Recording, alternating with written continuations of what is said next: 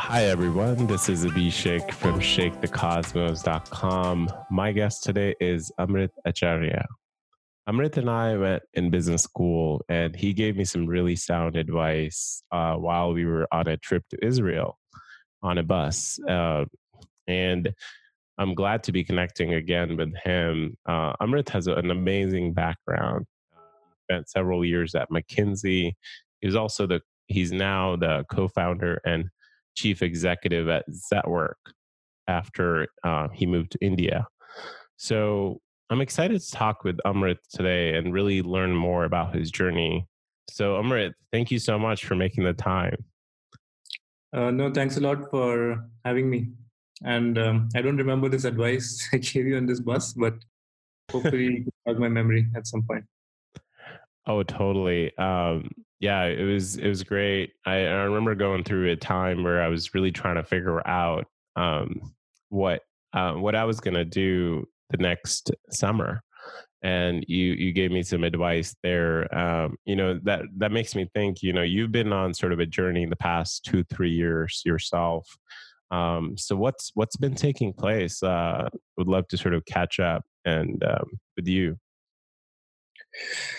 Uh, yeah, so the last couple of years have been pretty wild for me. Like um, actually till 2017, um, I was uh, in the US. Like as uh, as you mentioned, we went to business school together, and after graduating in 2016, um, I took a job with McKinsey uh, in the US uh, in their Palo Alto office and uh, post which um, uh, I uh, spent some time in Australia, like uh, four five months in Melbourne.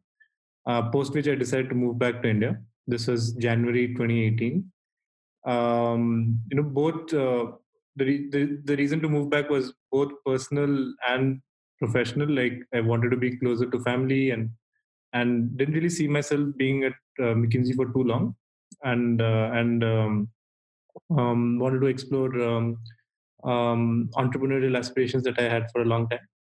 I came back to India in January 2018.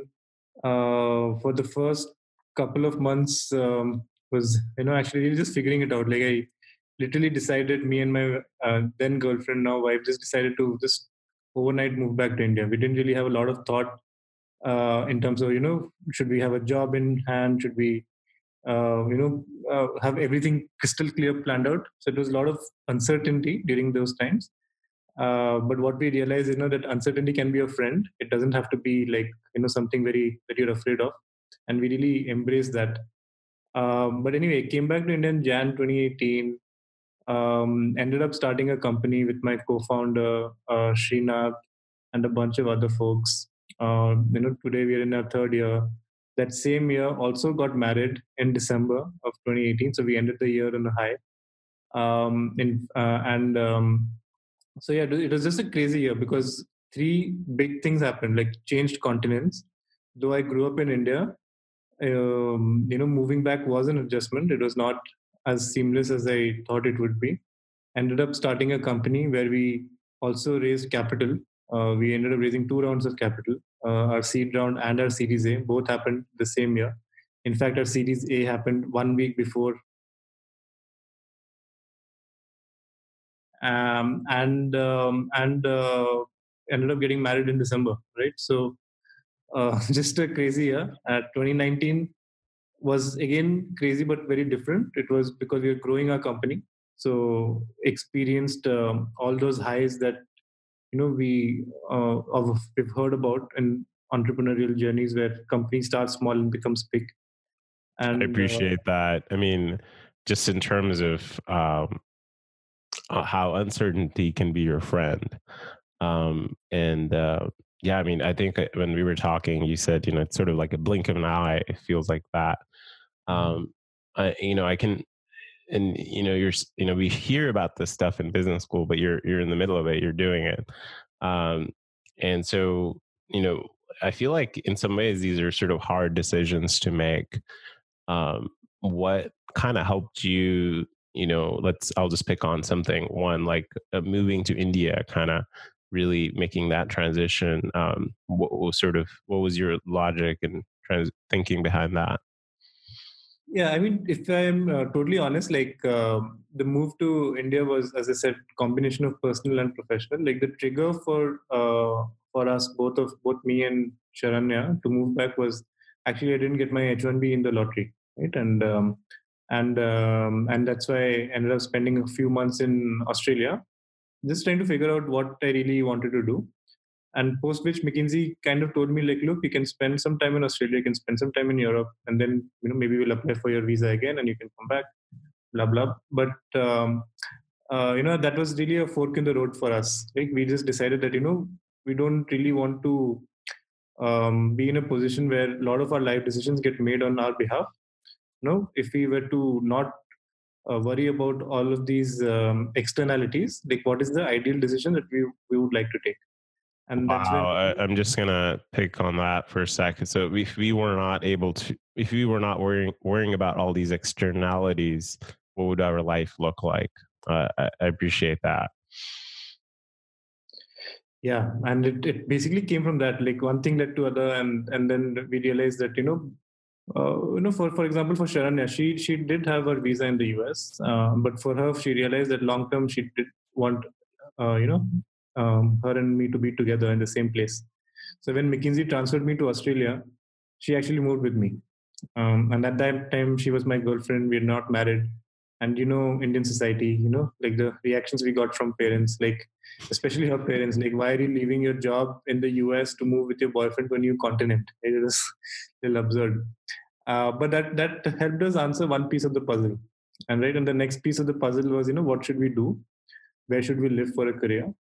um, and and uh, you know that's when we realized that look uh, you know we do want to both of us had you know slightly different ambitions than um, than um, what we were doing at that point in time like i loved my time at mckinsey but you know i didn't think it would be a long term uh, place where i you know uh, built my career uh, and i had uh, entrepreneurial aspirations so we decided to just take that leap of faith and move back I, I appreciate that. And I mean, just how, um, you know, you're sort of, you're doing thinking with, with someone else as well. You're kind of, uh, doing it together with uh, with your with your spouse. So just in terms of how, um, yeah, I mean I, that's just amazing. What what um, and you know McKinsey, of course, is there, uh, and you're again moving continents, but like you're, I guess how did you sort of process all this change as it was happening um, looking back um, and you're saying yeah there's these external forces and i i know what the family pressures can be like as well so um, um i mean it's there's a lot of nuances like literally when we moved back to india um, and um, i decided that you know i do want to explore this um, opportunity to start a company and uh, at the same time our you know wedding dates were fixed and my dad basically gave me an ultimatum right? Look i don't want to introduce you to my friends and family as unemployed right? So you you have till till september or october and we are getting married in december to you know really figure it out. Uh, but luckily luckily is able to move forward faster than that. And um, and things things worked out. But yeah the the pay the again it just uh, you know yeah. there's so many so many things to consider totally i mean and i just appreciate how you sort of I, I love your model of how there's external forces and then also you're just kind of taking control of your journey um, eh, on your own um, and eh, i know we started talking about your startup at the same time but that that must have been a little bit of a transition just deciding to you know take off from the corporate job and you know mckinsey's you know of course a great company to a sort of a startup. Um how was that transition? Um i would say it, it was not um like while while i did love my time at mckinsey i didn't spend a lot of time there. Like i was there for slightly over than a year more than a year. And even then uh, when i was there at mckinsey like the gaps I felt in uh, just my professional aspirations were more about doing things. Like prior to business school, I spent four years at a you know normal corporate job. In fact, my first two years out of undergrad, I was helping build a new factory. uh, for the company I was working for. So I was really used to having a lot of like um, just uh, op- just what we call being an operator and just being you know just doing things and and and and just seeing the results of you know the actions we take which is something i guess i missed at mckinsey like uh, because it, it's a very advisory type of work like you uh, advise folks and then you often don't see the results of that. Um, so for me the transition that transition was fairly comfortable. I guess the the things that i have been um, uh, I, I guess the things that have taken some more time to learn were just how to be like a you know a chief executive of uh, not a 10% company but like today we are 200% company right? And some of those things nobody really teaches you. Um, you learn it on your own. Uh, there are so many things which you never know are part of your job but you discover that there's nobody else who can do that. Um, and then it kind of falls under your umbrella and your agenda. So some of those things have uh, have been um, interesting, and especially because I had to learn it in a very short span of time. Um, we're barely two years old as a company, and um, um, yeah, I mean, those were the main transition points. Yeah, um, I appreciate that. I mean, and how I guess the the just the journey and, and, I mean I'm guessing a lot of people end up in those types of shoes where you know they've started this startup and now they're you know they've got to learn these new skills that um, and they're really accomplished people but at the same time what are what are some other gaps? And um, i know you had to for example find a co-founder or somebody else. So like how did you start to manage that situation? Yeah so i mean for me the number one thing that um, i mean there are two things that are important for me actually when i was thinking about this whole idea of starting starting up. One was of course i needed to like what i was trying to do. It was not uh, a case of you know trying to f- force fit an idea and and will it to the world. It should be it had to be something that i was fairly passionate about. And the second thing was you know i needed to work with somebody i really deeply respected. Um, and uh, you know there are a lot of solo founders and i totally um, like respect uh, that journey but i knew that that was not my journey. Like i knew i could not do this alone. And uh, and hence when i actually moved back to india one of the first people i reached out to was uh, Srinath, who's my co-founder today. Him and i actually went to undergrad together. We actually also had our first jobs together in the same company uh, after undergrad this large company called itc in india.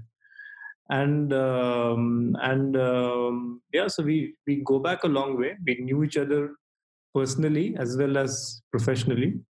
And uh, both of us were at the interestingly at that same point in our uh, you know professional career that both of us wanted to do something of our own. And uh, and uh, and we uh, talked to each other and uh, you know it just seemed like such a great fit. Like our our journey of being friends for a decade you know had a very logical conclusion where you know we became co-founders together Wow. I mean, um, it almost, you know, the way you describe it, it feels like almost uh, like everything just kind of fell in place. Um, I mean, do you feel like luck, luck played a role here a little bit and some sort of synchronicity going on? Mm-hmm. Yeah. I mean, you, you, can never discount any of those things. Like, uh, you know, people, a lot, lot of other people who I grew up with, they've at very different places in their lives at this point in time you know they may not have been some of them got married some of them had kids you know and they may not have been in the right frame of mind to possibly start a company. But you know Srinath and I were exactly at the same stage of life uh, and we wanted to do something together. And uh, and uh, and uh, yeah I actually didn't reach out to too many other folks. It, I got lucky that you know the first person I spoke to um, it kind of um, uh, there was a lot of momentum there.